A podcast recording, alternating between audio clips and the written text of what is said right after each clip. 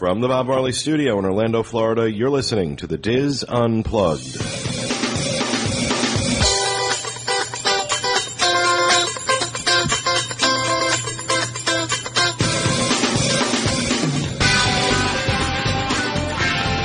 Hello and welcome to the DIS Unplugged Roundtable discussion for June 16th, 2010 from Orlando, Florida. I'm your host, Pete Werner, joined at the table this week by my good friends Kathy Werling, Teresa Eccles, Corey Martin, Kevin Klose, and John Magi.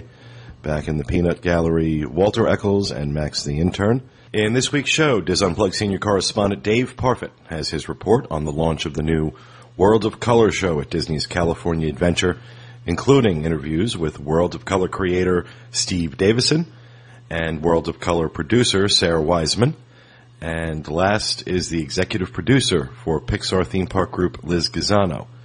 Also, Kevin Klose will have his review of Shutter's Restaurant at Disney's Caribbean Beach Resort. All that plus this week's news and roundtable rapid fire on this edition of the DIS Unplugged.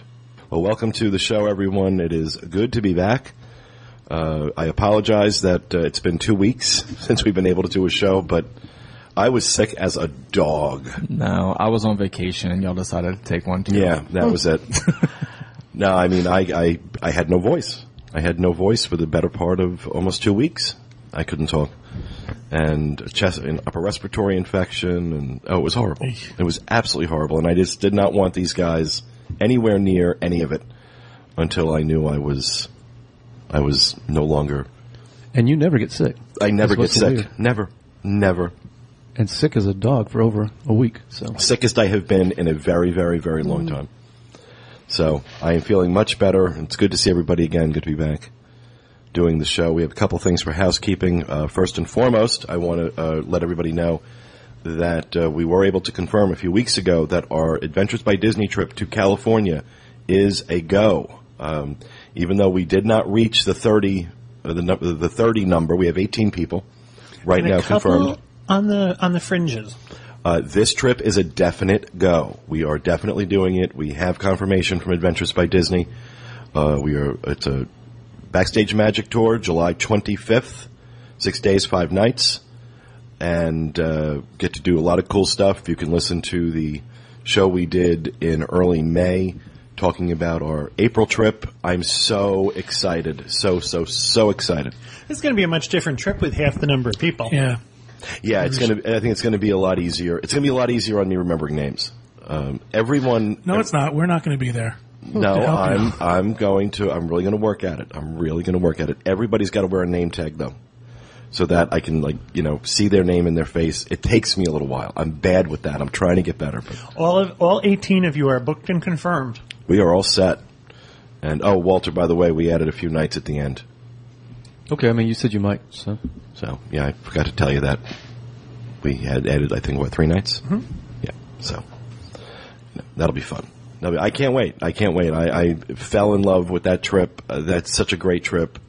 If if you think you can make it, twenty two eighty nine Yes. per adult, and uh, 3205 is a single. if you're going as a single, thirty two oh five. Price for children, two thousand. I'm going to be honest with you. I don't know off the top of my head only because there are none so far. Yeah, it's all adults so far, but um, it's like two thousand eighty dollars or something like that. I don't know. Did you hear about Hollywood Boulevard? No. They passed an ordinance that the people cannot pose as, as characters out in front of Grauman's any longer. Oh, Eh, they are being arrested and carted off to jail and shot. no. Shot. Nothing like a little hyperbole to bounce up the news. No, seriously, they they have um, outlawed it. It's no longer. Uh, they, they I think that's kind of a shame. Yeah, I agree. I think that's kind of a shame. Even though it was kind of tacky and, but it, it was still part of the experience. However, they have been getting very aggressive. They have, it's yeah. like aggressive years. panhandling. So people have been getting they've been getting complaints that um, the people were being rude, that they couldn't take pictures without them getting in their pictures, and once they were in their pictures, then they complained that they weren't getting tipped. Yeah, there's nothing worse than a rude Michael Jackson. You know, a rude Spider-Man. Now, when we were there, there was a person dressed up as Jesus, oh yeah. and we were walking back from the Roosevelt Hotel one night, and there's a Swatch store as part of Hollywood and Highland. And the only person, and it's all lit up inside because all the walls are lit up cases. And as we were walking by in the dark, There's Jesus in the Swatch store. Jesus just gave me the finger because I didn't tip him. Yeah, really. So uh, that's kind of a shame. But anyway, uh, we're going to have a good time on this trip. So if you're interested in joining us, uh, links to it are on the show notes page, podcast.wdwinfo.com. Love to have as many of you uh, as possible who can join us. There's a couple of people out there who have expressed interest. We're just waiting to see, so that number might go up. Let's hope. Let's hope. Um, now, Teresa, I understand we have some prizes to give away. We do. We have two. Our March winner from the randomly drawn email or voicemail is Jennifer, and I'm going to mess up her last name. Galbali, Gabali. She picked number six. Number six for Jennifer.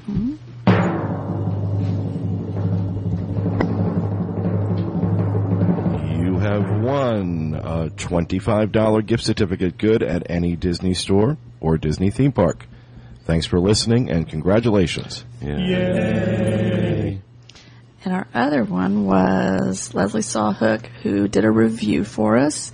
She picked number 15. Number 15 for Leslie. You have won a Disney PhotoPass CD on your next visit to the Walt Disney World Resort in Orlando or the Disneyland Resort in Anaheim, California. You'll be able to have all your photos sent to you on CD through Disney's PhotoPass system. Just obtain a PhotoPass ID card from any Disney photographer in the parks and present it every time a photographer takes your picture. When you get home, you'll be able to view your photos online via DisneyPhotopass.com and order a CD of all your vacation memories. The approximate retail value of this prize is $125, yours courtesy of DreamsUnlimitedTravel.com and the DIS Unplugged. Congratulations. Yay. Remind me, I'll give you the code Okay. for that. So, congratulations, Leslie. And uh, what was the other young lady's name? Jennifer. Jennifer. Congratulations. See, I'm terrible with names. I just, it's like short attention span theater with me. It's crazy. Craziness, I tell you. So, uh, what else for housekeeping? I want to thank Aaron, ADP on the boards, for uh, giving us some goodies for this week's show. Thank you, Aaron. Yep. I think they're all gone already. They were good. Anything else? Come on, guys. It's been like 600 years since we sat together at the table. No? I'm out. No? All right. Well, then we will move on with the news. John? Our first news story is a little bit dated, but we haven't really been together for a while, so I wanted to make sure we had a chance to Old news. old news, but have a chance to talk about it. We had some Disney related celebrity passings in the last couple of weeks.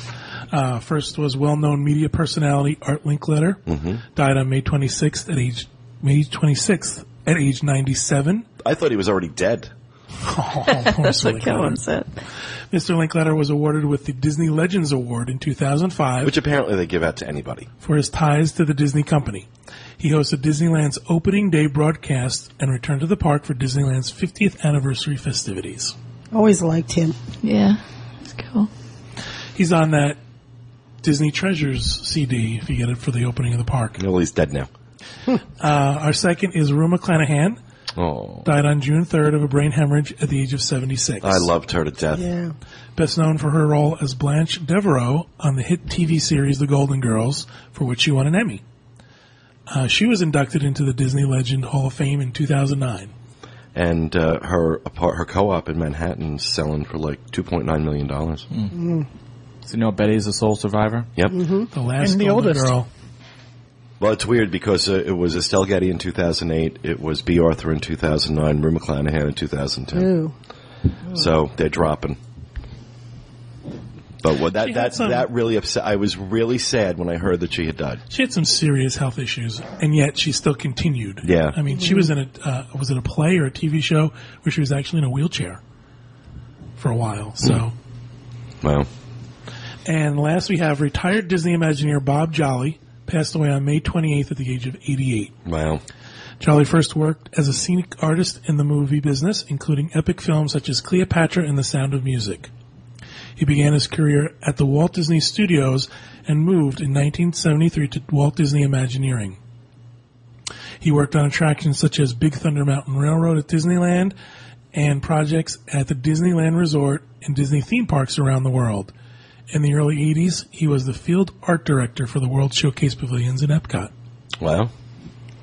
It's a pretty impressive. Uh, A wonderful way to start the show. Sorry, I know. List of death. But the other thing Dead, is, they dead, all dead. lived nice, full lives too. Yeah. Nice long they lives. were they were all up there in age. And there are people who are going to be remembered for good things. Right. But you notice that the old, the older you get, the younger that seems. Oh yeah. You know, He was only 76. I, Rue McClanahan was the youngest one. Art Linkletter was 97. This guy was 98. And I'm not suggesting that that makes it any easier. It just is, you know. I'm done. Okay. Thanks for putting a positive spin on it. Our second story, more dead people. no, Jimmy Dean. actually just not as not fun. Disney worker admits to stealing resort guests' credit card numbers. Oh numbers. yeah, I read about this. Guests of two Walt Disney World resorts had their credit card numbers stolen and used to buy tens of thousands of dollars worth of goods they did not authorize. Anna Rosa, a former front desk clerk at Saratoga Springs Resort and Spa and Disney's Old Key West Resort, faces prison after reaching a plea bargain agreement in which she admitted to her role in the scheme. Federal prosecutors say the Orange County woman bilked 178 people, 32 banks and credit card users, and four vendors out of more than $83,000. Wow. A detective in December found a small device that scans credit card numbers attached to one of the front desk computers at Saratoga Springs. Rosa, 40, admitted putting it there in November, according to her plea bargain agreement. A search of Rose's home in January yielded scanning devices, computer equipment, and a notebook with social security numbers written in it. Found under Rose's mattress was a printout with 77 credit card numbers from 25 card users. Oh my lord. She told investigators that a friend introduced her to a man at an auto repair shop who gave her a scanning device and $400 to buy more of them. He told her where to put the devices on her work computer at Saratoga Springs. She said she put at least three on her work computers. But she only got five hundred dollars a month. I mean, that was a part of the story I thought was a little. She was stealing all this to give to the man, and she only made five hundred dollars a month. Dang. And she put stuff under her mattress. Yeah. I mean, Yeah, but I mean, she's the one going to jail. yeah, yeah, that doesn't make any sense. It sounds like she knew she did something wrong. If you Oh, put yeah. stuff under your mattress, you're hiding something. Did you hear the um, news story about the woman from Royal Caribbean? Yep. That Yeah. when they, the minute people would leave their houses, She was a vacation planner for Royal Caribbean, so she knew when people were traveling, and Right. she was targeting people in Palm Beach County, which is a very wealthy county here in, in Florida. as soon as they would leave to go on their cruise, she would have people go in and clean out their house. Yep. oh my goodness! Yeah, it was her Yeah. boyfriend actually. Um, one of the things that was in the local news is that this this fake scanning device thing is not an uncommon scan scam. And what they say is if you go to an ATM, you should check the card scanner. A gas station too. Yeah, gas mm-hmm. stations. They're putting these fake card scanners on gas stations when you swipe to get your credit card information. So you should check and make sure it's Didn't this of happen a couple of years ago with a woman who was a waitress in a Disney restaurant who kept a scanner in her pocket? I don't know if it was a Disney restaurant or a local Orlando restaurant. Maybe that's what it was. I the minute they announced it on the news, Disney area waitress. You know, it's always the big thing as soon Yeah. as they add the word Disney into to it. it, right? And this is just, you know, super important to be careful. Always check your credit card statements. Make sure there's nothing phony on there from your trip Yep. and report it right away. People don't understand. You're going to get caught. Gonna get caught. Eventually, you're going to get caught. Right. How stupid can you be? Well, I think what happens too is people get greedy and they say they get away with it for a little while. Let me try more. Let me try more. I mean, she apparently did this at two resorts, you know? And our third story, just as happy as the first two. Ex Disney employee and boyfriend charged with insider trading.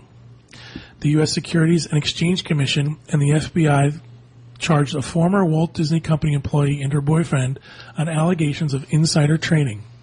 Bonnie Hoxie, 33, a former executive assistant to high-level Disney executives, and another accomplice, Yonni Sebbag, were arrested this week on charges of conspiracy and wire fraud. Hoxie and her boyfriend allegedly sent anon- anonymous letters to Wall Street traders Anonymous. anonymous, and other fund managers offering to sell insider information about Disney, specifically the company's earning prior to their press release. The defendants sent more than 20 letters in March to hedge funds with non-public information related to the company's fiscal second quarter earnings for a fee. Again, stupidity on a level that defies logic. I'm going to send you a letter that can be tracked back to me. And, you know, and, and none of them took it, from what I understand.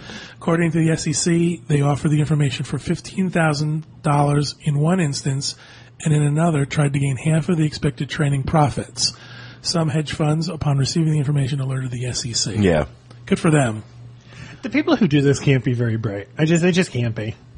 I mean, I'm sure she put her return address on there. Some way had to contact her. Well, and- and here, the boyfriend emailed the agent, the FBI agent who set up the the investigation, a 107 page email Whoa. with confidential company information, Jeez. including talking points for executives on quarterly conference calls. So, come on, how stupid can you be? Yeah, really. Yeah. According to the New York Daily News, Hoxie wanted to buy a $700 Stella McCartney purse with the money she earned from selling Disney secrets. Oh, jeez. It's good to have big dreams. Yeah, I was gonna really. say, dream big. so it's all about deaths and stealing this week. Oh, do you want to talk about the nine-year-old kid that they found out for the bus crash? I kind of avoided that one, and I avoided the other one too. I- I just thought it was too depressing this week. Well, you're on a roll. Am I? Yeah, really. What happened with the kid? that they found that it was his the on April 1st when the the bus hit the kid they found from the investigation that it was the kid's bike at fault the front tire was flat and the back tire was underinflated or something The back tire was completely flat and the front one was pretty low. So the Disney bus driver is not being charged. yeah So it made it unstable, so that's why he accidentally went in front of the bus. So it was an accident. It was It just was- a plain yeah. accident. There was Absolutely. no negligence, No. which is good to know. Which is good to know. I think it's important that we point that out because we have talked quite a bit about the accidents at Disney, and I think uh, making sure that you know in cases where it was in fact an accident, we have to make sure we say that. right But uh, you know, there's another thing in the news. The suicide. No, No. I didn't hear about this. No. I heard about the suicide. No, I, I, I was in the Orlando Sentinel, and I was on. Oh yeah, there was something else. in the news. I was on the news last night. It's not local depressing enough news. for John, I'm sorry.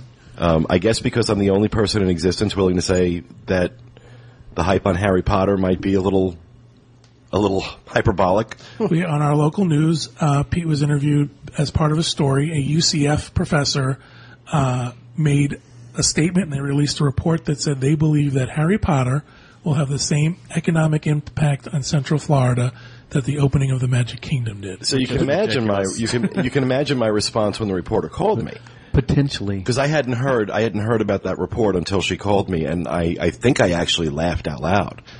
Um, that uh, that's absurd. That's just absurd. Uh, you know, look, whatever Harry Potter, i- i- Wizarding World of Harry Potter is or isn't, uh, to suggest that it's going to have the impact on Orlando that it had, that the Magic Kingdom had. The Magic Kingdom spawned three additional theme parks, 19 resorts. It's a 47 square mile resort, for God's sakes. Uh, to think that the Wizarding World of Harry Potter is going to have that impact? Uh, The Magic Kingdom, in all essence, changed Central Florida completely, forever. forever in a way that will Largest single site employer in the in the Right. United States, 60,000, 55,000, well, there was 55,000 people. What it is now, knows? created infrastructure, created jobs beyond the theme parks. Yeah, we're, we're talking about something that is definitely going to bring in tourists, going to bring in more tourists to the area, going to create more revenue. This is my overall complaint right now with the entire Wizarding World of Harry Potter. Everyone has drank the Kool-Aid.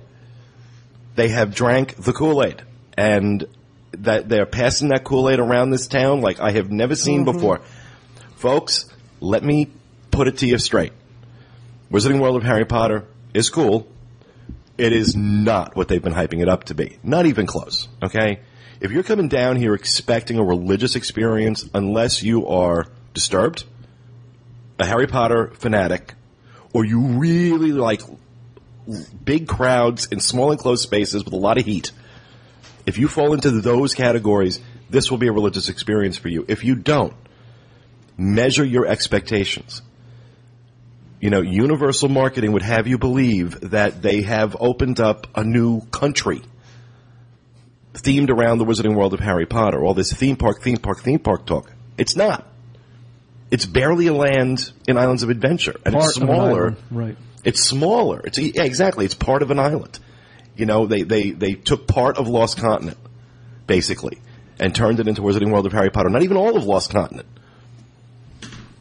So it's just this, this, the hype and the, you know, I don't know this professor. I did not read the report. I was going off what the reporter had told me. I said, I got this phone call. I mean, Kevin called me that the email had come in at 7 o'clock. I called this woman at 7.15. She's literally at my front door at like 10 after 8. Oh, geez. So I did not, you know, I really didn't have any time to look. I mean, she just told me what the report had said in a, in a nutshell. That it could potentially have the kind of economic impact the Magic Kingdom did. And I'm like, okay, what the heck? This is coming from a professor at UCF? Really? We have neighbors uh, in Central Florida who were born and raised here. And I was talking to one of them the, just the other day, and she was telling me that the main road through Central Florida, east to west, is Highway 192. I mean, there's I-4, but 192 runs pretty close. It, it runs from Disney to the East Coast. And she was telling me that just before Disney opened in 1970, that 192 wasn't paved for a lot of the a lot of the places. oh, really? Right. So a lot of the things in Central Florida, A, were not only not here, but I mean, were developed because of Disney. And I don't, I just don't see, no matter how many Harry Potter fans there are, I don't see it having it negative. can definitely, it's definitely going to have a short-term economic uh, impact on us in a positive way. well, they said Expedition Everest did the same thing. Right. This will definitely, I think, definitely be more than Expedition Everest uh, did. It's the kind of hype around Everest and the kind of hype around Wizarding World of Harry Potter. Can't compare it. The the problem is is that they have gone so overboard from a marketing perspective of hyping this that when you get there, it's kind of like, wait a second, what? I mean, look, the theming, as I said in the Universal show, I'm not going to go through it again, but you know, the theming really, I, I don't think you'll find a better themed area in any theme park in the world, let alone Orlando. Yeah, I was blown away by the theme. Uh, the theming's amazing, and the area is beautiful, and it has rich potential. Operationally, they have fallen asleep on the job, and there are big concerns I have about how they're going to manage the crowds that they're going to get, because I don't think they can, and I have big concerns about their flagship attraction, the Forbidden Journey, which is in fact a forbidden journey for about 20% of the population. I'm 5'10", 230. I can't fit. I'm not allowed to ride this ride because of my size. So if I can't get on it, there's a lot of people that can't get on it. So, you know, calling it Forbidden Journey, really good choice of words. I'm six foot five, and just just by that, I'm out of it. You're out of it, yeah, because if you're over six three, you can't ride it either. Under, uh, what is it, 48 inches, 4 feet, taller than six three, I believe it is. And there's no particular weight limit. It's a dimension thing. Body Your- type. Your body type.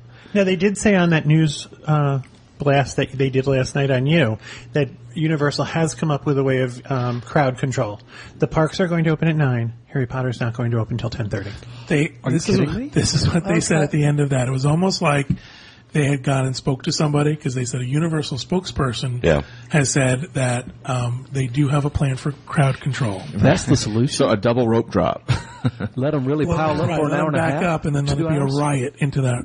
Into that attraction. Yeah, I, I just look. You know, I'm sorry. Operationally, I don't think they're up to this. Do you I think, don't. Do you think this is going to expand? Do you think they've left room for expansion? Well, I hope so. You know, we, as we said in the like universe, what, Windermere? as No, no, into as the we, rest of- yeah, there is room for expansion. Yeah. It should have been. They should have just done the entire area where the Lost Continent is. They they they put it in this small area and they left the Eighth Voyage of Sinbad. Mm-hmm. The worst theme park show in existence. really bad. They left it, and it's like, why? Why? I mean, okay, maybe because you know you only had so much money to spend, and so I, I get that, and hopefully that you know within 20 minutes of them opening this park, they're going to start building on add-ons. and knocking out some of those carnival games. Yeah, there's a lot there. I mean, look, Lost Continent has an awful lot that can go. Um, but we talked about this in the Universal show. If you're interested in it, go listen to the Universal show. We are going to have an update next week after the grand opening, which happens this Friday. Uh, Corey and I are invited to the VIP event Still? uh, Thursday night. Well, Still as far as I know, I'm still invited. Um, but uh, yeah, so you know, we'll um, we'll have more. Re- we'll, we'll report on it more next week. I gave Corey um, a CD of the TV show of the news. Hopefully, he can be able to pull out that section for our listeners. We got a lot of people posted on the boards. They would like to see your interview. Yeah, it was very frustrating because I live very close to Orlando and I don't get those stations. Oh, you that's don't be- get it? well, that's because she she only has uh, she Dial-up has, rab- cable. she has rabbit ears. Yeah. You can have Katie hold the antenna Yeah, in could the right position. If you lived in a town with a name, You might Buy an extra get roll of aluminum foil. I need something. So, all right. Well, that will do it for the news this week. We are going to move on and let's just talk about the weather really quick. It's really freaking hot here. Yeah, it is. Okay. It's like someone left the oven door open. they're actually now starting to announce heat re- um, heat warnings. That if you're outside for a certain amount of time, you have to drink X number of ounces of liquid to compensate for it because people are um, becoming down with heat exhaustion and heat stroke very quickly. Yesterday was a record. Yeah, it's if you're coming. If I, I know it's supposed to get a little bit better, like the next few days. Yeah, like to 92 instead of 97. Right. Yeah.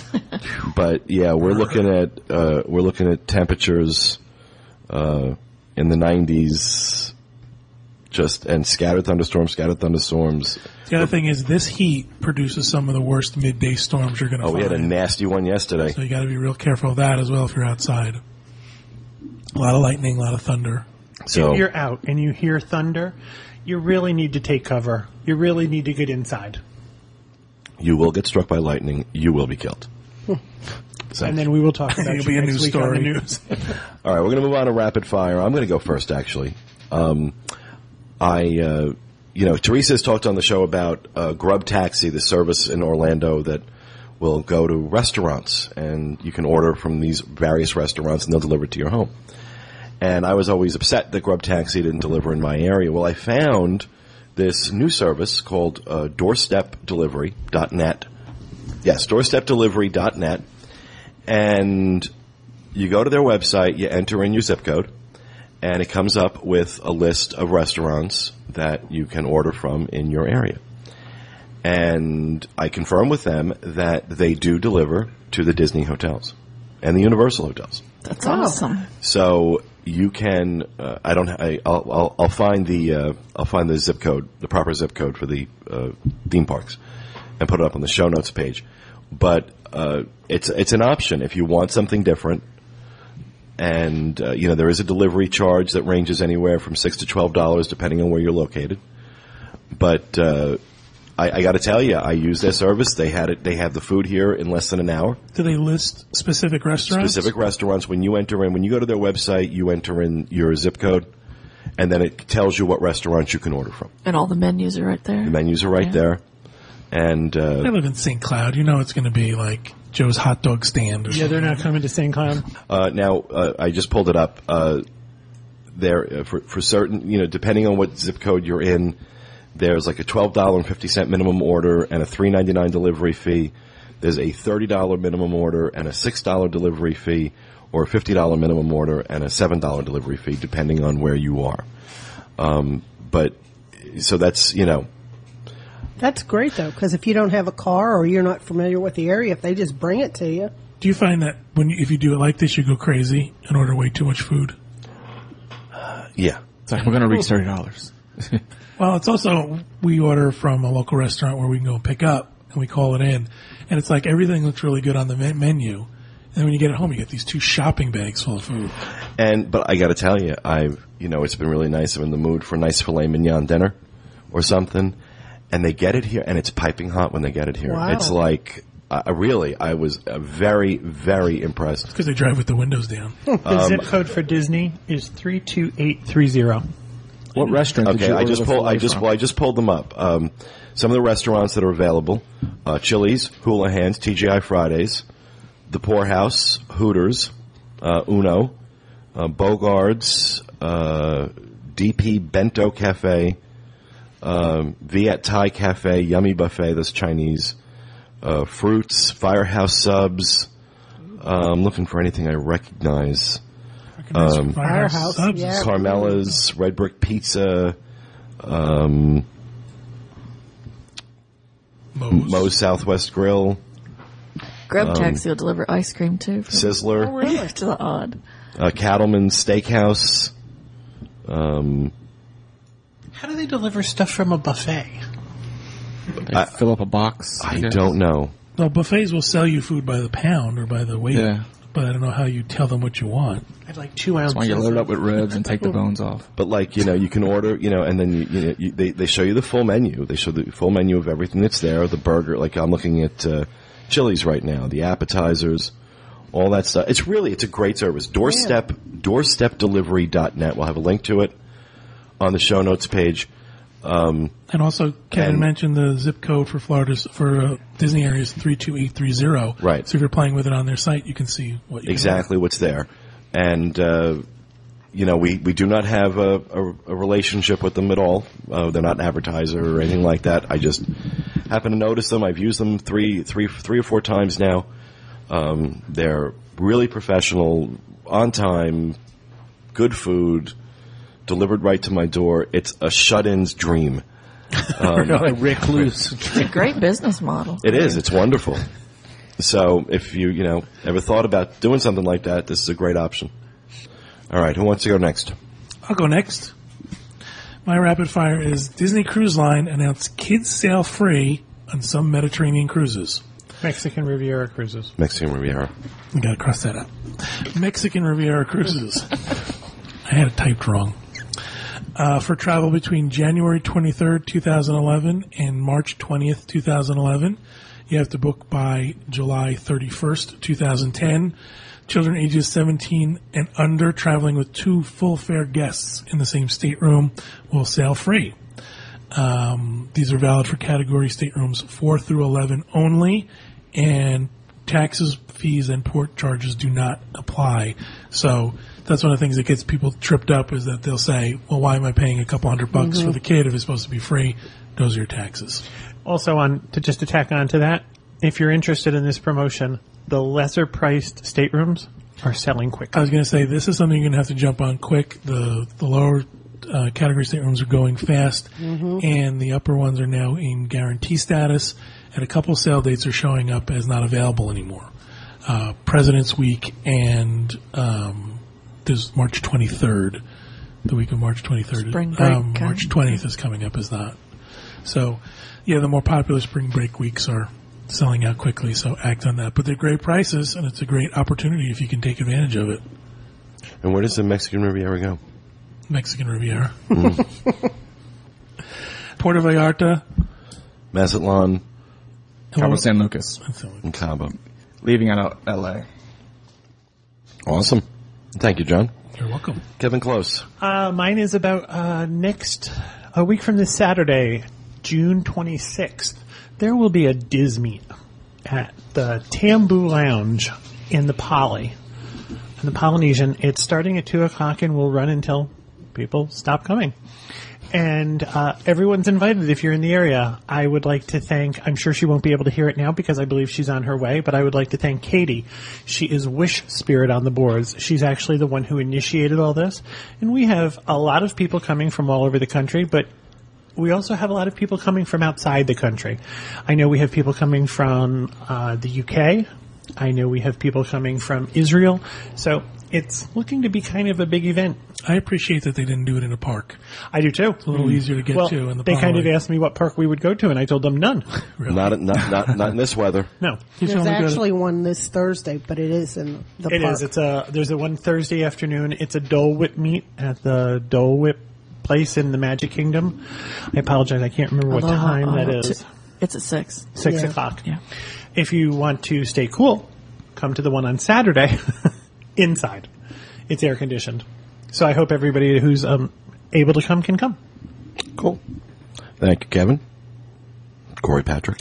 Uh, we have the dates for Halloween Horror Nights 2010 on the site. Uh, select dates September 24th through October 31st. I'm not going to read them all because I'm going to sound like I'm reading lottery numbers. But the um, you can buy tickets right now. They're only selling the general admission tickets. But if you wait, you'll you'll find some discounts um, as, as we get closer. But if you really want to go October 31st, you might just want to get your ticket now. But they're going to start offering like um, usually at Wendy's They have discounts for Florida residents and locals, or with Coke, and they do a bunch of stuff. So we have that on the site. And really and truly, uh, for Halloween Horror Nights, uh, this is one of those occasions where you really should invest in the Express Pass.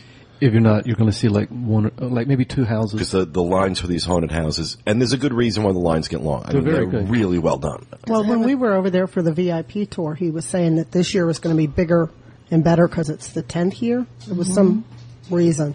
No, No, no, no, no, this 'cause is we've already had this- thing- yeah. Okay, well, there was some big thing that they're celebrating this year. Yeah, I don't That it's remember supposed what to it be bigger and was, better than was- it might Harry, actually Pot- be. Harry Potter is open and people are actually coming to the park. Not going to talk about that one. Does it have a theme yet, Corey? The theme hasn't been announced yet. Scary clown. Oh, Isn't that the theme every year? No. That's enough for me. Cool. Redundant. Well, thank you, Corey. Teresa, SeaWorld After Dark. After Dark. She's got to tran- put on her porno voice. transforms daylight favorites She's so proud of into herself. nighttime She's all smiling. spectacles. SeaWorld After Dark showcases the park in a whole new light with a nighttime rock and roll extravaganza, a high energy Shamu show, a hilarious sea lion show, and a mystifying fireworks finale. It's an extravaganza. It is. That's in, in addition to being able to experience all that awesome day and night like manta up close animal encounters and spectacular shows. May 29th to August 15th, 2010. Cool. Some restrictions may apply. Max, is that how she talks to you at home? Oh god, he's getting He has to reach across for the mic. Not really, no. She doesn't use that voice. Max, will you do the dishes? No, it's yelling and can Oh, please. Dr. Pepper. She sounds like a foghorn. Dr. Pepper. I never demand anything of you. I understand that she, she didn't call you Max. She just says boy. boy, bring me drink. Actually, I No, that's him. me. Oh, there you. That's me. Boy, fetch my lunch. We communicate only in text at home. We used to do that at home when I had kids. We used ICQ to, from upstairs to downstairs, I'd ICQ them and say dinner was ready and they'd come down the stairs. Okay, that's the it's the end it's the end of American society as we know When it. she was in Africa, she used to use drums to talk to her kids. you can laugh out loud, Kevin. It's okay. Kathy Werling. Okay. The dip site outside of Indiana Jones Epic Stunt Spectacular has closed and it's going to reopen as the Oasis Canteen for anybody that had a, you know, a hankering to go there. The dip site? Yeah, it's called the dip site. The dig site. Well, it's a dip Site. That's site. that Animal It's- Kingdom. is No, that it's, side. it's dig site. It's.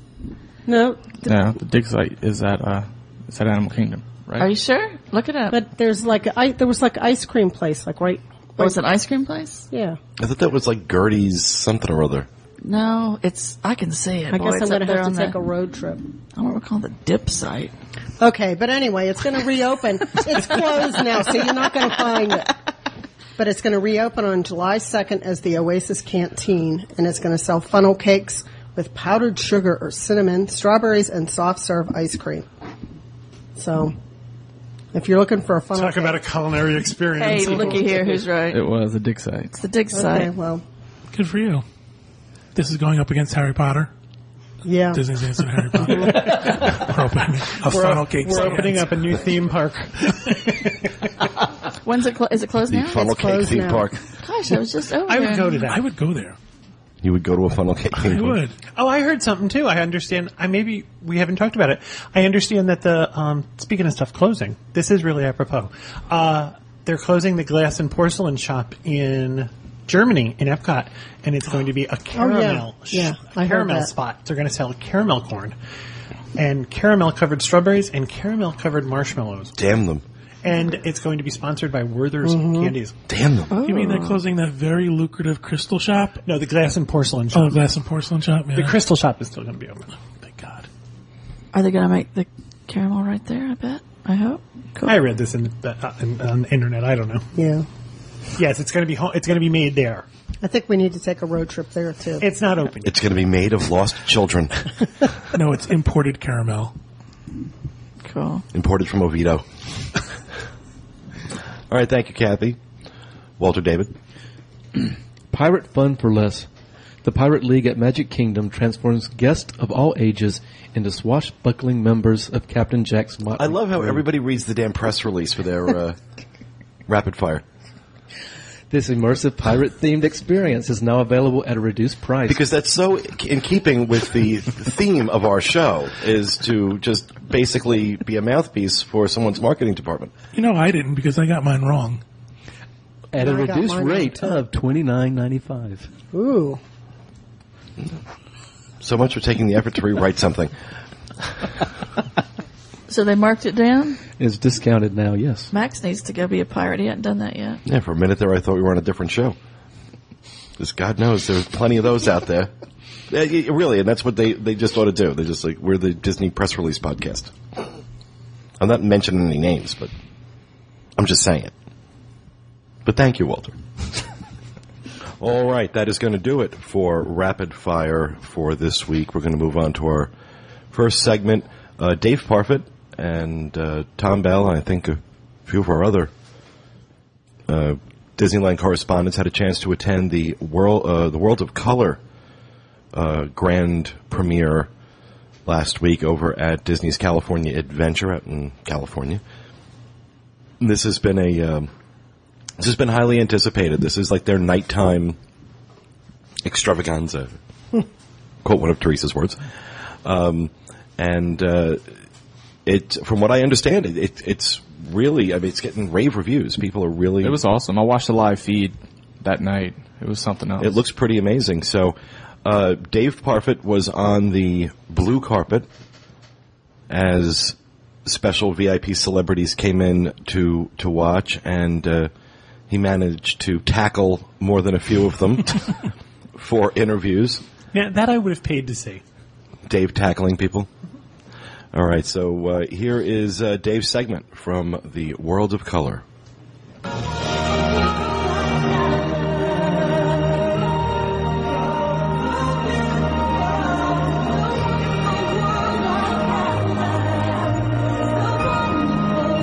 Okay, we really could do without the music, Dave. Greetings, everyone. This is David Parfitt, senior correspondent for the DIS Unplugged, and I'm checking in live from Disney's California Adventure. We're here for the World of Color premiere. I have Tom Bell here. Tom, you want to say hello? Hello. We're on the blue carpet said, for the blue carpet premiere. We're going to have celebrities walking down the carpet, and I'll check in later. This is David Parfitt, and I'm here with Richard Sherman. Welcome to the World of Color premiere, Richard. Well, it's great to be here, David. It's great to meet you in person. It's I know great to meet you in we've talked on the telephone quite a bit. That's but right. That's never, right. Never in one on one. You know, That's mano right. a mano. It's truly a pleasure to get a chance to meet you in well, I- person. I'm glad to be here and talking about the wonderful world of color. I know 40 years ago, Bob and I uh, we wrote the theme song for the, the, the first television uh, series of broadcasts that Walt did, and uh, for 12 years that was the theme of the show. Never did I ever dream they'd make an incredible show out of this thing. Have you seen it yet? I have not seen it yet. Nobody. I mean, it's really tonight's the night. You'll see it. I'm thrilled to see it. I've seen little samples. Have you? But I've not seen the whole thing, and I'm just dying to. I bet. I yeah. bet. Well, thank you for so many years of music. Well, thank you very much. It's great to see you. Great to meet you. Take after- care. In person. Look, can we get a couple words about Sure. Color? Yeah. What do you think about it? Well, I, you know, coming here to, to Disneyland, I heard a little bit about it. I heard it was awesome. I didn't really have any idea. I saw some glimpses of it on TV backstage, and it already blew my expectations out of the water. And I know being here in person and seeing it and living it is going to even kind of blow them further out of the water because Disney just knows how to do it, you know? So. That's great. Thank yeah, you very much. That was Cameron Matheson, soap star and Dancing with the Stars celebrity dancer, just chatting about World of Color with us. Sarah, can I get a second? So what do you think of the World of Color? Have you seen it yet? No, I haven't. It's happening tonight at 8:45, and I'm very, very excited. Are you? What are you excited for? Uh, just, just to see how it looks. I mean, they've been working on it for so long, and uh, I mean, I love stuff like that, so it's going to be really fun. Great. Have a fun time. Thank you very much. Tom Staggs, congratulations on the World of Color. What do you think about the new production? You know, we're really excited. I, and we're excited because it is the quintessential Disney attraction. It's got our favorite stories and characters, music that everyone loves, but it's pulled them all together in a whole new way. And I think it's going to be something that, unlike anything people have seen before. So we're pretty excited. Sounds great. Enjoy the show. Thanks very much. Hey, David. How are Hi, you? Jodi. Good. How are you? Good to see you. It's good to see you. I'm talking with Jodi Benson, voice of Ariel's. Welcome to World of Oh, Color. Thank you. We are so blessed to be here. We're just honored. It's wonderful, wonderful, and it's. I love to see the turnout like this of the people that care about stuff like this. Oh, it's it been makes great. me makes me very happy. It's been great. It's been great. Yeah. So enjoy the show. We don't will. keep you. We will. Thank So, you. It's great thank to you. meet It's you. great to meet you, too. Looking forward to meeting your family. Yeah, we'll stay in touch. Dolphins and whales are So this is David themselves. Parfitt with Jake the Bachelor. Nice. So welcome to World of Color. Thank you. We're really excited to be here. It's going to be a lot of fun. Great. Great. Are you having a good time on Oh, your yeah. trip? Oh, of course. We love Disneyland. Her first to Disneyland. Is that She- right? Oh, she's well, a- I've been to Disney World a neighbor of Disney times. World. So what's your favorite ride at Disney World? Space, Space Mountain. By far. Have you ridden it here? Because it's different. I kn- well, okay, hold on. Let me rephrase that. My favorite ride at Disneyland is Space Mountain. Oh, Okay. Okay. What about Disney It's very different. I, have, I haven't ridden it here in the Magic Kingdom.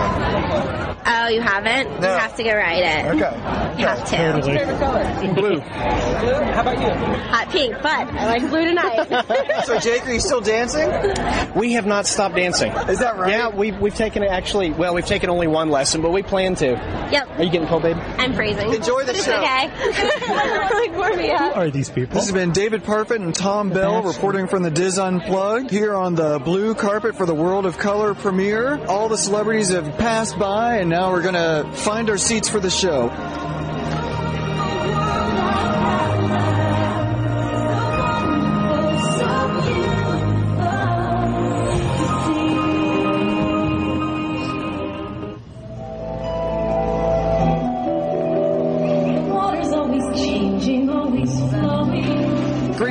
Everyone. This is David Parfitt checking in from the DIS Unplugged, and I am here on Paradise Pier in Disney California Apparently Adventure, place where people talking sing before he with talks. Disney Imagineer Steve Davison, the creator of the brand new World of Color show. Steve, thanks for joining us. You're welcome. Good morning. First of all, I should say congratulations on the wonderful world premiere last night. Oh, thanks. It's been, you know, four years, a big labor of love, and it was just really great to finally have, you know, the world kind of come and see the show. How do you think the reaction has been? It's been great, actually. We did a couple test shows last week, and it's been kind of the reaction we had really hoped for, kind of this emotional connection to the show. The response has been just, you know, people coming up saying, you know, I never thought I would cry to water, and, you know, I laughed, and my kids loved it, and it's just, it's just been overwhelming response, actually. I believe it. How was it to have Richard Sherman there in the audience, his music inspiring a lot of the show? I love Richard Sherman, and we got to spend some time with him before the show, and he just told the most wonderful stories about when Walt asked he and his brother to actually write the song World of Color, and he told a great story about Kodak and how they adopted the name Carousel from the song Carousel of Color, and it was just he's he is such a warm, wonderful person, and to have somebody you know who's just a Disney legend, you know, come to the show and just be a part of it, I was just you know I, just, I was in awe. He's so passionate about his music, and I'm sure he must have been thrilled just to see it come to life like you brought it. He was great because we met with him and said, you know, we're using the song, and he's like, wow. And it's they just they are so warm-hearted, and when you when you kind of bring things like that back, uh, he said that he said something really interesting. He goes, Walt would love your show. He just said that it's it's exactly what he liked to do, you know, to just take things and move it and make something new out of something, and and it was just that I love things like that, when Yeah. you hear stuff like that. Praise doesn't get any higher than that. true, true. Can you tell us a little bit about the inspiration for the show? How did you come up with the idea? They wanted to create what we call kind of a an e-ticket kind of entertainment experience. And you know, we've done fireworks. I've been doing fireworks for us around the world, and we've been down that path. And then the Bay was really the place to do a show over here, and we decided to look at water and how could we take water technology and kind of bring it to what we call kind of that way over the top Disney kind of experience. So we started to look at fountains and look at Disney stories uh, initially, like which ones like Pocahontas was perfect. That we really started there, and you know, oh, what about like the animal stampede? Could we do that in water? And we just started to analyze what water could be for acting. You know, how how can water become an actor in the show? And we so we just went around the world looking at fountains and started to develop our own uh, that we could use, and just kind of uh, launched from there and started doing storyboards, um, started doing music sketches. We actually developed a CGI version of the early fountains and tested things kind of in a computer world, and then we kept uh, changing it and refining it, and uh, then it became reality one day. It came out and there was this giant platform in the middle of the lagoon, and we started to really hone in on the final show. What was your reaction the first time you actually saw it come to life? Uh, well, I was terrified, actually. When we first started programming, I just walked out going, oh my gosh, what have we gotten ourselves into? And it really, we've been out here for five months, just every night.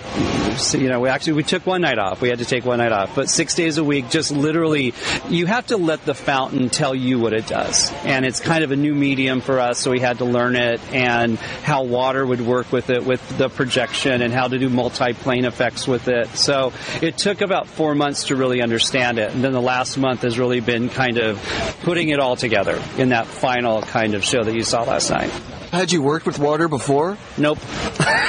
it's it's that's what's been so fun here at the uh, you know working at Disney and like when I did fireworks I'd never done fireworks in my life and Wow. so you kind of go out and and I like it better because I approach it differently. I don't approach it as a fireworks approach it as a fountain designer. I approach it as a medium, almost like an art palette. an artist, yeah.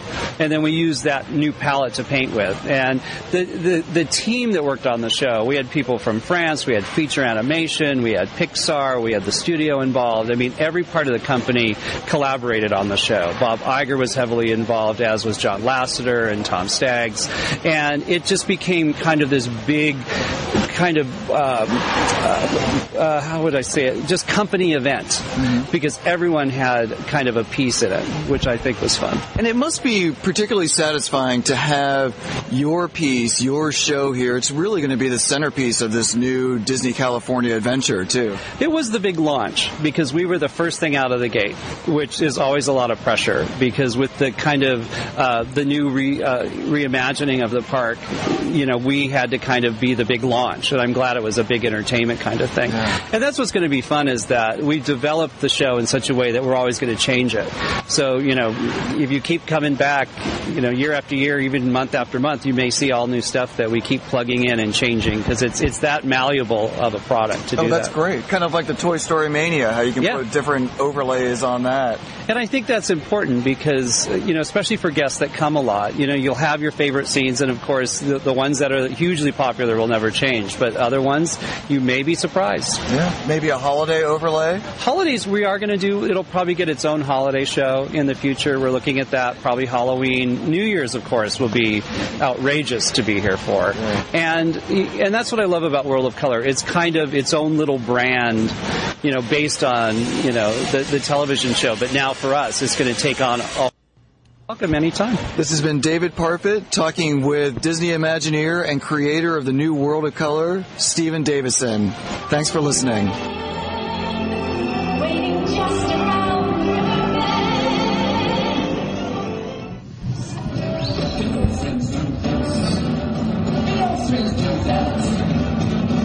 Am I paying royalties on this music? Yeah, really.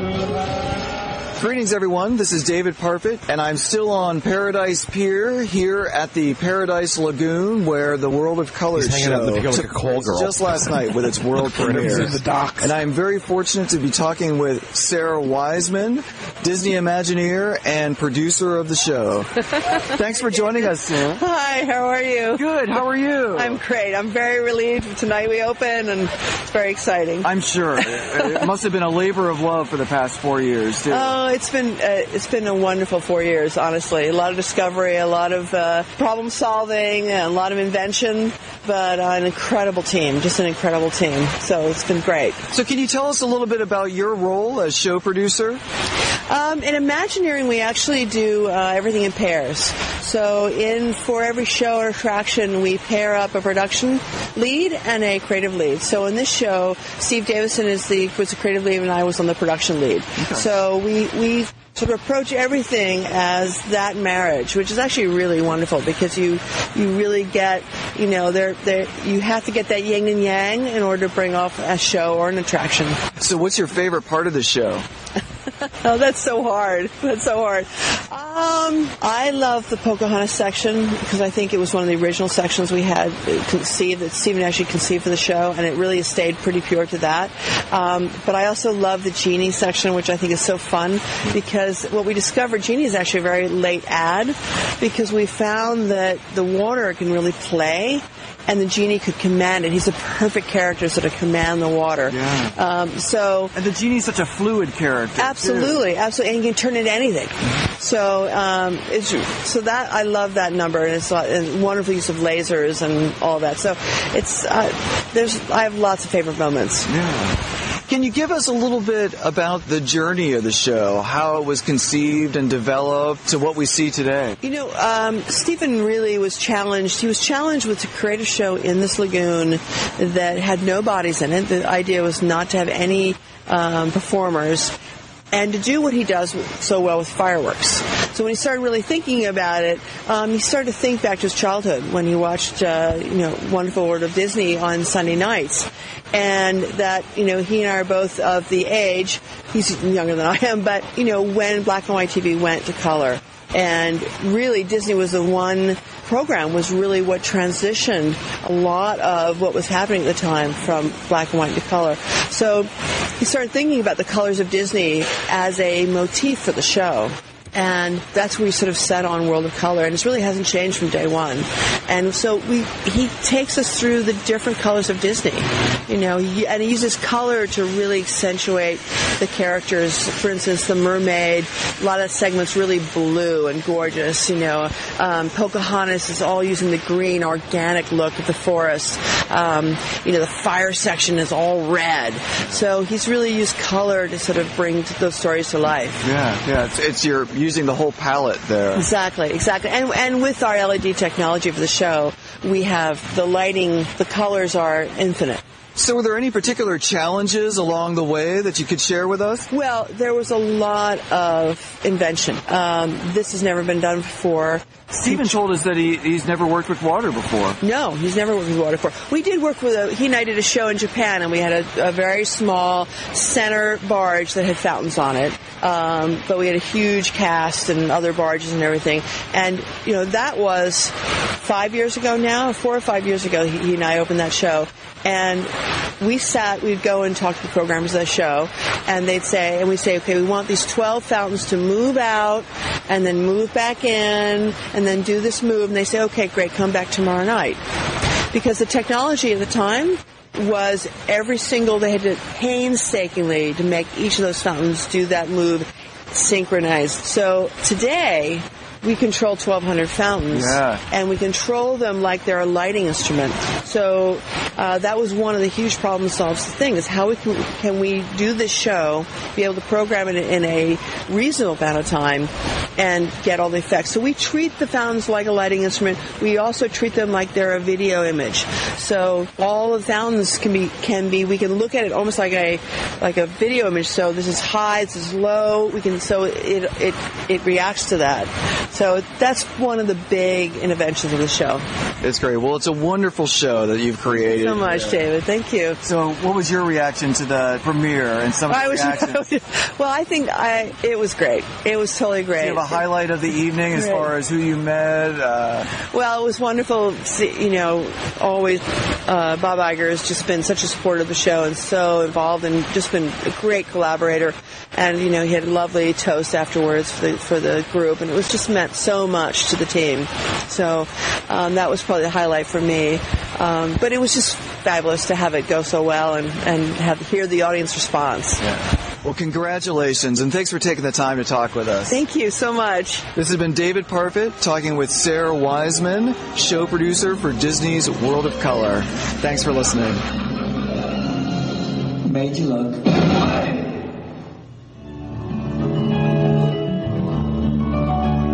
Is he still on the pier? Talk to me. Greetings, everyone. This is David Parfitt from the DIS Unplugged. I'm still here on Paradise Pier at the base of the World of Color. And right now I'm talking with Liz Gazzano from Pixar Animation. Thanks for joining us, Liz. Sure, glad to be here with you. Can you talk a little bit about your role with the show? Sure, yes. I, I'm the executive producer of the theme park department at Pixar. We have a theme park department. And uh, we worked with the Imagineers on this wonderful show, World of Color.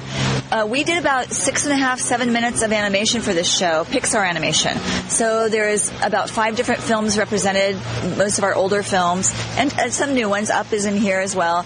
We don't. WALL-E. And WALL-E, yep. And um, we've even got Heimlich from Bugs Life in there, which was he was a particular challenge to bring back from the archives and get him animating again. But so yeah, we bring back old scenes, old characters, and we sort of reanimate them and bring them bring them back to life, especially for this show, for the use in this show. So it's original animation with uh, classic characters, classic Pixar characters. It's great, and I think the Pixar fit was was so wonderful. And you have the Toy Story Midway Mania right behind it. Yep. Yeah, we got we're you know it's it's all about Toy Story this year, you know, and um, you know it, it's it's really fun, and, and the team from Imagineering was wonderful to work with too, and it's nice to be with all the Disney characters. Like we're one big family now, so it's really fun. So how was it animating in this time for a screen that goes on water? Did you have to change things? Yeah, that's a great question. Um, we did. We actually had to make things a lot more saturated in color so that they showed up on the water screen. We tried them sort of our, our regular renders, our regular saturation, and they looked a little bit more faded and they kind of melted into the water a little bit. But so we, we pumped up the color that would look way too bright on a regular screen, but works really well on the water. That's one thing we did, yeah. And sized them differently. Of course, they're huge. So any particular challenges you had when uh, the show was being developed? Yeah, I think probably probably our biggest challenge was um, placement on the water and like how how low they could go on the water screen frame to show up really well because the higher they got, the, the more like stretched out the characters get.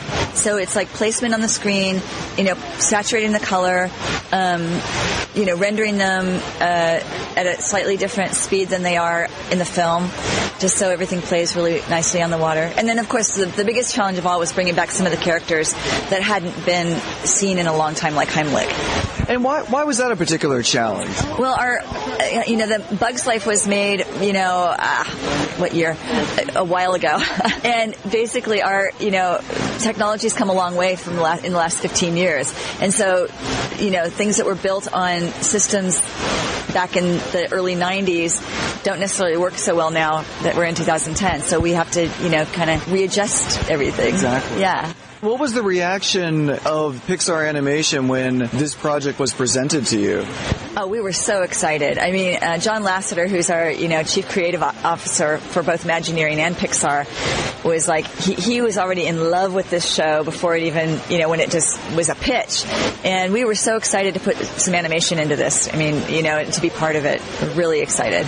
I mean, you know, we'd love to see our characters brought to life in the park and live on in the park. And it's really a centerpiece of the park now too. Oh yeah, yeah, it is, and it's it's such a magical, magical show. I mean, I you know I've seen it a lot at this point, and I still get lost in it. Well, I'm looking forward to seeing it, not worrying about taking pictures, just sitting back, absorbing everything. I mean, and that it is. It's almost. I heard somebody last night describe it as a dream, like being inside of a dream, which sounds kind of weird until you see the show and you look at it and you're like, gosh, this really is like that. It's just you kind of just float away into it, and it kind of takes you in all different places. It's very, very magical.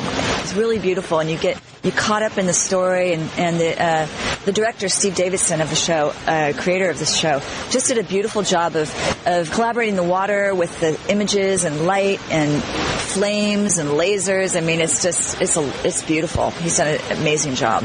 Well, I think that's a, a great way to describe it as a dream. It's it's just gorgeous. Liz, thank you so much for taking the time to talk with us. Thank you so much too. This has been David Parfitt talking with Liz Gazzano from Pixar Animation, who is a producer for the World of Color show. Thanks for joining us. Thank you so much, David. My name is Doug. I have just met you, and I love you. Squirrel. I uh, wish to report that Dave is still on the pier, looking for interviews. Talk to me. Here's a cast member Dan. This has hot dogs. That was great. That was that was fun. great. You got some great stuff. Some great stuff. Some As great insight. always, Yep. fantastic. Um, it's the first time I'd listened to it all the way through. So that's great. And he's met people who are like they're old friends now. Richard Sherman. Yeah, we talk all the time. Dave. Hey, Dave. I know how funny is that? Have you heard? Have you seen Iron Man two yet? No. Have you heard the song? I haven't from seen it? Iron Man one yet. Oh, that's sad. Did you see the movie? Mm-hmm. There's a Is it Richard good? Sherman song in it. Oh, really? He wrote a song for the movie. It's very funny. There's a whole scene that's a takeoff on Walt Disney setting up for the uh, World's Fair, and there's a Richard Sherman or a Sherman Brothers song that sounds very much like a Great Big Beautiful Tomorrow. Huh, Very well have to done. go see it. It's funny how he's become sort of relevant again, back Yeah. into you know between this and that. Cool. He was always relevant. Well, Yeah, I was just going to say, I think he was always relevant. So, he's, to, a- he's a he's legend. been introduced to new people, Yeah. to younger kids. I mean, now. he's not Lady Gaga. No, I hope not. I can't wait. I can't wait to be out there in July and see the show. I cannot wait. What? Nothing. I was going to say something, but Go ahead. I I will. I'm going to have to reserve judgment until I see it. It reminds me of the fountains at the Bellagio. Oh, no way. Have you ever seen the Bellagio? I have. And I have seen the fountains. Lots of people are saying that it's a cross between the Bellagio and like Fantasmic. Uh, Liberace did this in the 70s at Radio City Music Hall with the dancing waters and the pictures on them and yeah, stuff like that. but. Liberace doesn't have Imagineering. You know, this is Disney Imagineering. Look, I'm I'm excited to see it. You know, I may hate it, but But it also seems to be you need to be in the right place to see it. I'm hearing that yeah, for this particular show, it's not like anywhere you sa- stand, you're going to get a good view. Yeah. Not only that, but isn't the show kind of long?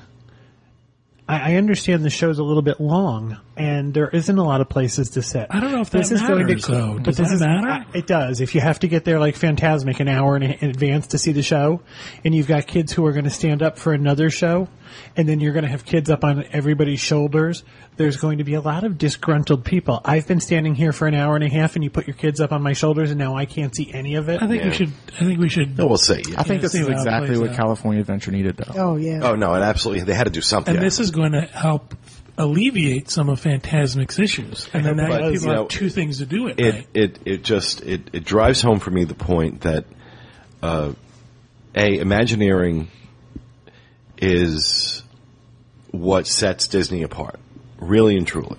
Um, these guys, th- I think they should triple whatever amount of money Imagineering gets I agree. uh, and pay them more and let these guys just let these guys do their thing. Mm-hmm. They rarely fail. They rarely fail. So that's why you know going. I, I'm trying not to have any preconceived notions going into World of Color. I intentionally haven't watched any of the video because I, I want it when I see it in person. I want it to be the first time I see it and be able to. I also thought they were going to cover it. I thought that the fountains were going to be covered. They were going to be underwater. Oh, I thought so too. They're not. They're just sticking out. No, that lake is kind of most of it's gone. It's just like a big field now with the fountains in it. Okay. Yeah, so, but uh, great job as always, Dave. Thank you very much for that. We're going to move on and let Kevin Klose tell us about what he has indicated to me the worst dining experience on Disney property ever. Oh no. Shutter's Restaurant at the Caribbean Beach Resort. I um, you had reviewed Caribbean Beach, and at the time you reviewed it, asked us to go to Shutters, and it was one of those things that the the fates just didn't allow it at the Right. time. So we finally went back and we did it. And we never made an ADR. We just kind of decided, let's go see if we can do this.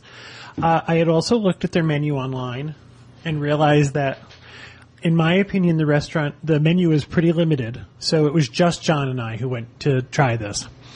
And we walked in, and when you walk into the Port, old Port Royal at Caribbean Beach, as you walk towards the back, you find the food court. At the end of the food court is shutters. And there is a podium, and there were three older women standing there. And uh, I walked up and I said, Is it possible to get a table this evening? And she said, yes, but it's going to be a 15 to 20 minute wait. And I thought, we're the only people here, really? it, it's really going to be now. Also, from where you're standing, you can see while you can't see all corners of all the. There's a couple of dining rooms. You can see a, a good portion of it, and I thought, well, from where I'm standing, I can see ten or twelve tables, and I understand that there are staffing issues. And okay, so I'll just we'll just wait the ten or twenty minutes. So they gave us a beeper. So to use the restroom, you have to walk past all of the dining rooms. And I realized that there were about seven tables full. And I could see six or seven servers. And I thought, okay, they're in the weeds. I understand. There's seven tables for seven waiters. so I went back and I said, can you just explain to me why we're waiting 15 to 20 minutes? She said, well, we have to wait for a ticket to come out of the box. Huh? And I thought, okay. So I stood there a couple of minutes, and Flora, Fauna, and Merryweather just kind of puttered around and st- stared at each other. And I said, okay, can I help the ticket come move along a little faster? And she said, do you see this box? I said, yes. She said, I have to wait for a slip of paper to pop out of it before I can seat you. So I thought, I, no one's ever said that to me before. Okay. So we waited, and we waited, and we waited, and about 10 minutes later, this little machine that spits out register receipts went, and spit out a receipt. She goes, okay, now I can seat you. And I thought, Okay. Wow. this is, this is working well. So we went in, and we passed six or seven tables that hadn't been bussed. So I thought, okay, they're really having staffing issues. So we went in and we were seated and we waited 18 minutes. I timed it. Now, 18 minutes. before anyone approached the table. You've got to be Oh, kidding. 18 minutes. And we just sort of sat there. So you're now a good solid half hour after you arrived and you still haven't. 40 minutes. 40 in an minutes. 40 minutes. restaurant. Now, everybody that's bussing the tables, and they are sort of taking dirty dishes away from diners, are setting them on the table next to us. Oh, God. They're not even. Are you kidding? No. No. Now, all of a sudden, our server approaches 18 minutes later and says, I can't believe she double sat me. Not hi, how are you? Not welcome to my restaurant. Oh, I'll be happy to serve you. Can you believe that they sat me here? I'm, I'm, I can't believe they double sat me. I am so behind. I'll be back. And walked away. Are you? You have got to be oh, kidding. I'm not making this up. it was one of those experiences where it just got funnier and funnier. it was like, what else could happen? I took notes on my iPhone. John says, start timing this. Because the fact that they were bringing their dirty dishes and setting them, I mean, people's half-eaten food on the table next to us. So we just sat there. Oh my God. And he comes over and he takes a cloth out of his pocket and starts to mop his forehead at the table. No, he doesn't. oh my God. Swear to God. So we said, he says, This is "All right." Waffle House stuff. he says, okay, what are you going to have? Oh, jeez. I, I will say this though, it wasn't rude. It what wasn't. Have. It was He kind was of like exasperated. He was exasperated. He was overworked, quote unquote. I can't believe that a decent server at Disney couldn't have handled all six or seven tables. Right. But I that, used to routinely handle uh six, seven, eight tables in a station on my own. well, it, it gets worse. So he says he read us the menu. Now I don't know about you. If you want to say to me, "Listen, we're having a special." Listen, if you're looking at this, I really think this is our best appetizer. If you're going to read the exact menu to me and tell me everything's good, I don't need you to do that. I can read. Assume I can read. So we're sitting there and we ordered um, we ordered the chorizo black bean soup. We ordered the lettuce wrap sampler platter, and we ordered the shrimp fritters. Now the shrimp fritters were served with a trio of dipping sauces. The chorizo black bean soup came with lime cream, and this was the one that killed me: the lettuce wrap sampler platter. Now I actually brought you pictures. They're on a uh, flash drive. If you would like to sort of follow the bouncing Kevin. The lettuce wrap sampler platter, the very name says to you you're going to get a platter of more than one thing. This came out with um, mojo pork, uh, chipotle slaw, and cilantro sour cream with plantains. It was a little pile of pulled pork, a couple of pieces of iceberg lettuce, and some sauce. And I thought, this is the sampler platter? And you had to put it together. You put it together. It was Oh no. oh no. Do you have it on your iPad? I don't. I didn't bring the. I didn't download If you them guys that. could come around and take a look at it, it's Yeah, I need everybody to get up and take a look at this.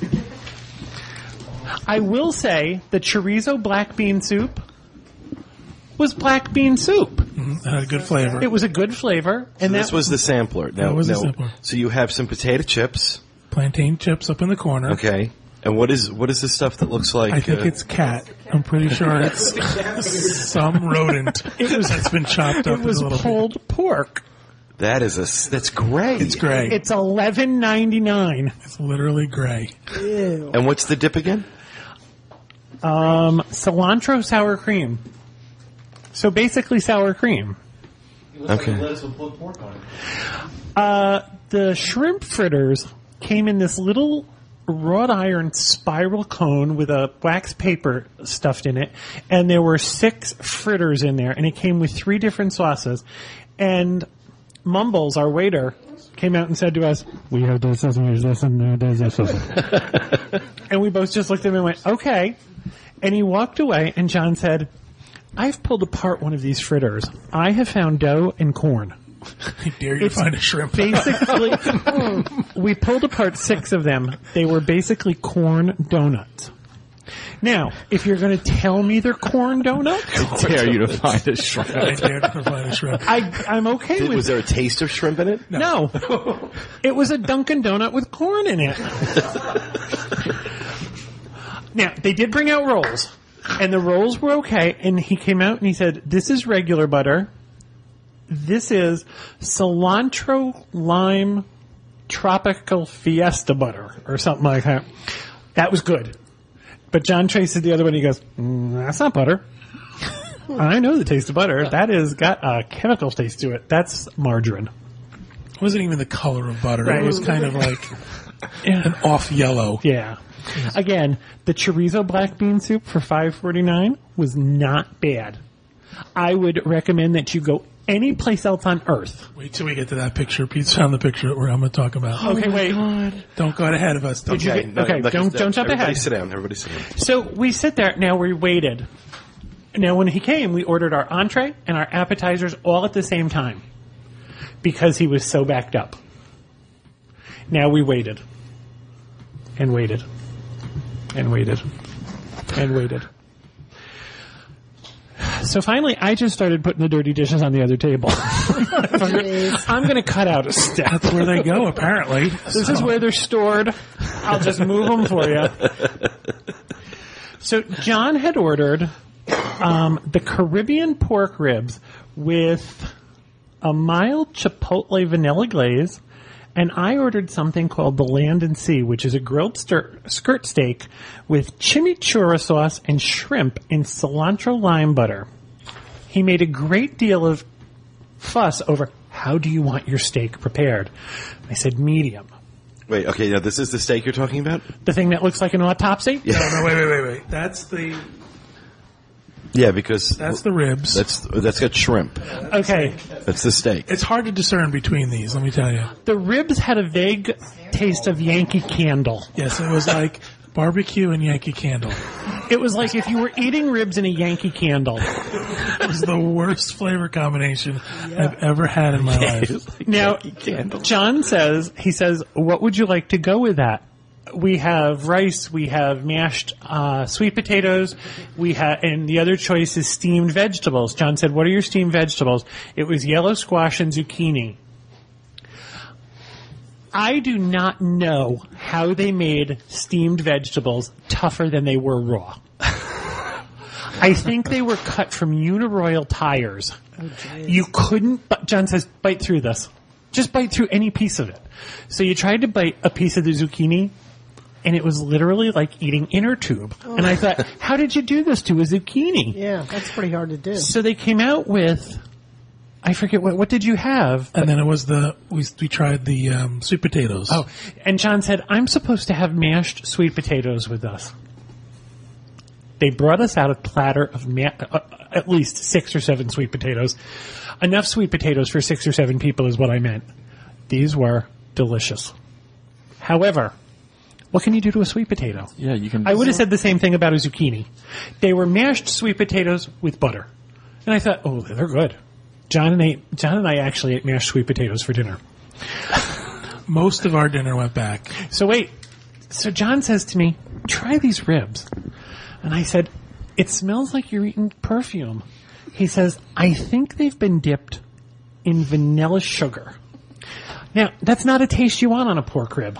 No. They were, they were, and it was all fat and grizzled. They were disgusting. So now John's got a place, a, a plate of Yankee Candle ribs and vegetables made from inner tubes. And we're, we're sitting there with this giant plate of mashed sweet potatoes, and this is what we're raving about. Um, they brought Any me, port in the storm, you know? they brought me out my land C, and it was a grilled skirt steak.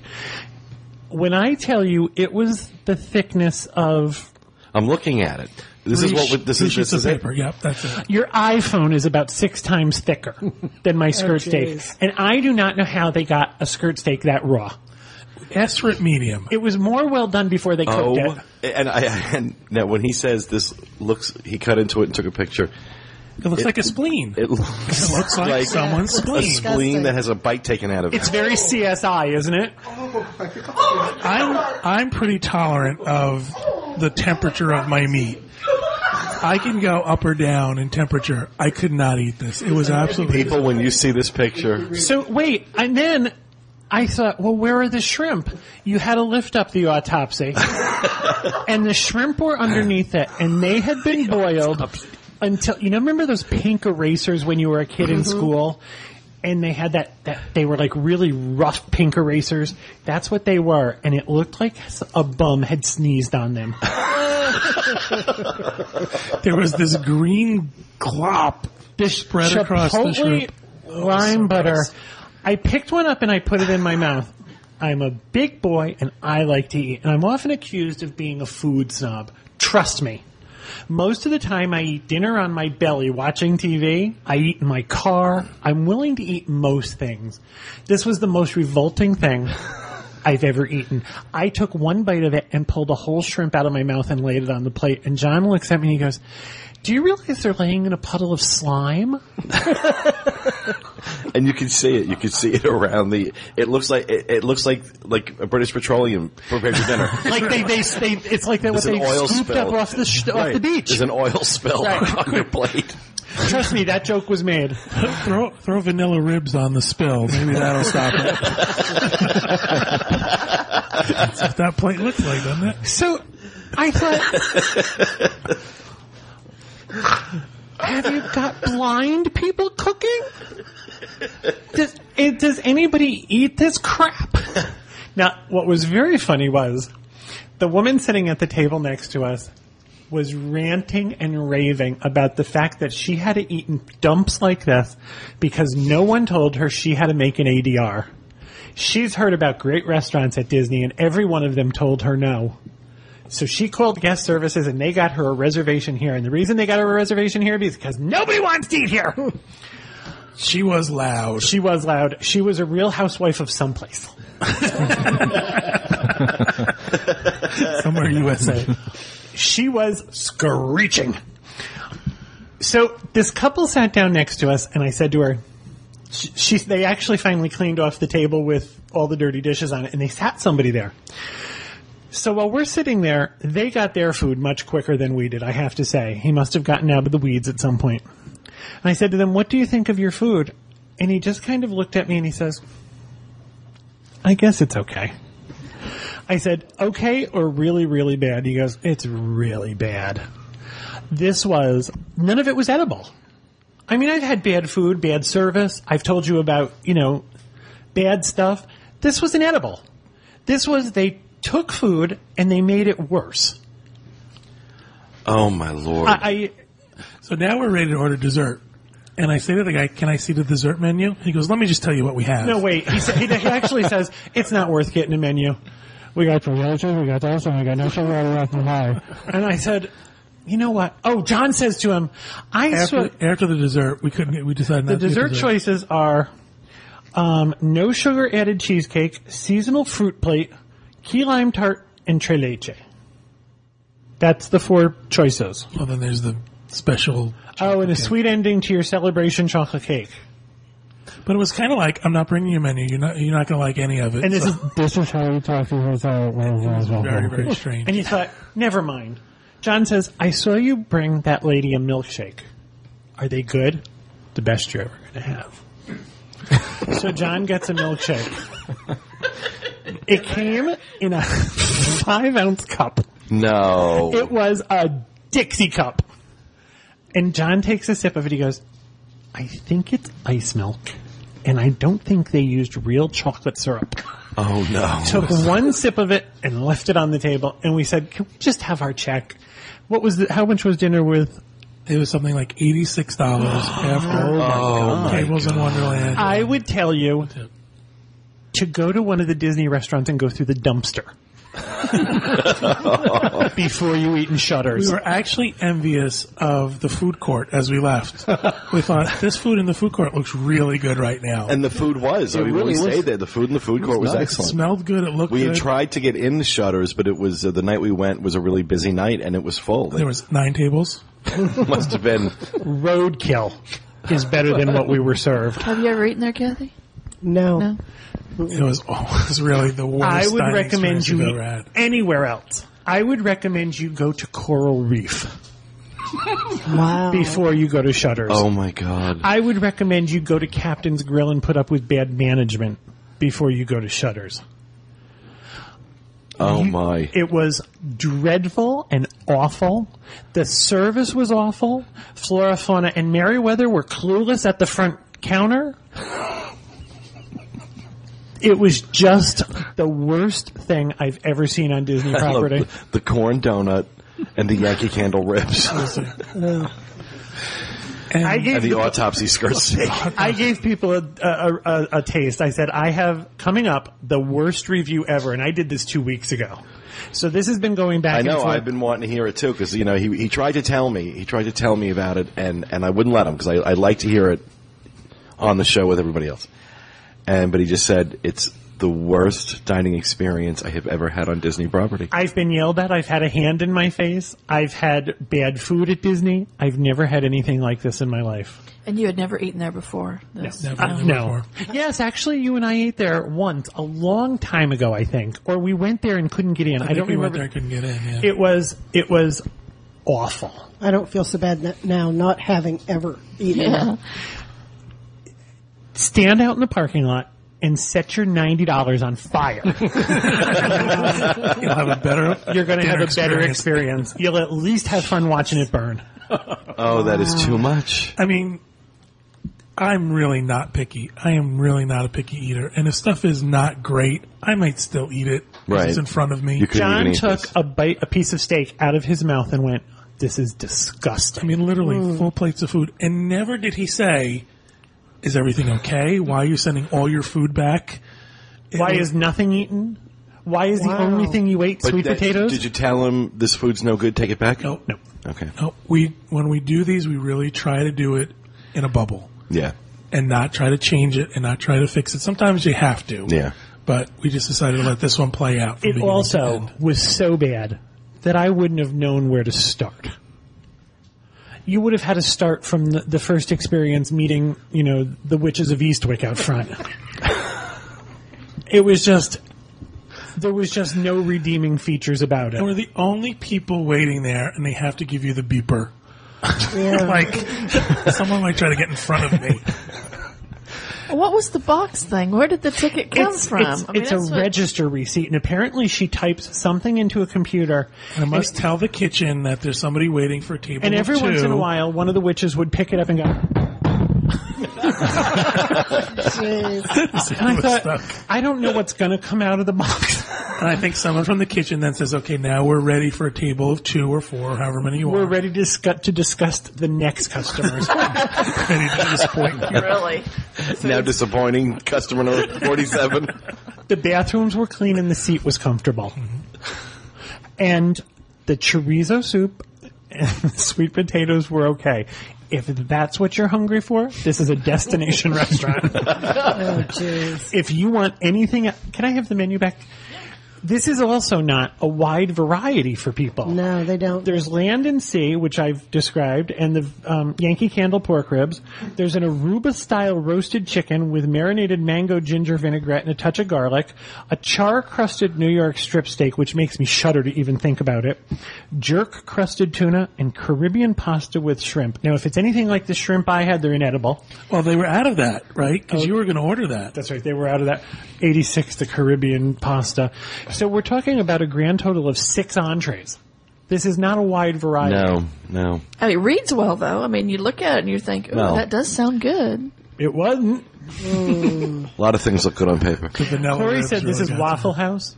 The Waffle House is. I love Waffle No, I love Waffle House. I'm talking about how the service. It's a they're just Michelin. laid back. Waffle House would get a Michelin star. Bad. With a capital B. Wow. A, uh, that's the worst restaurant review we've had from you in a long time. Awful. That's right up there, but I'm, I'm sorry, the, uh, the corn donut and the Yankee Candle ribs, it's up there with the sad little crab cake.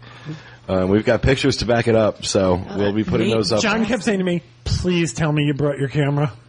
I brought my camera. And I wasn't joking when I told you I actually took notes on my iPhone about how bad it was so I could tell you about it. It was just, and I did have my camera with me and he kept saying, take pictures of this. So, Unreal. Unreal. Well, that is Kevin's uh, review of Shutters at the Caribbean Beach Resort, and that will do it for our show this week. We hope you enjoyed it. We will be back with you again next week with another edition of the DIS Unplugged Roundtable. Thanks for tuning in this week, everybody, and remember, stay out of the damn lakes.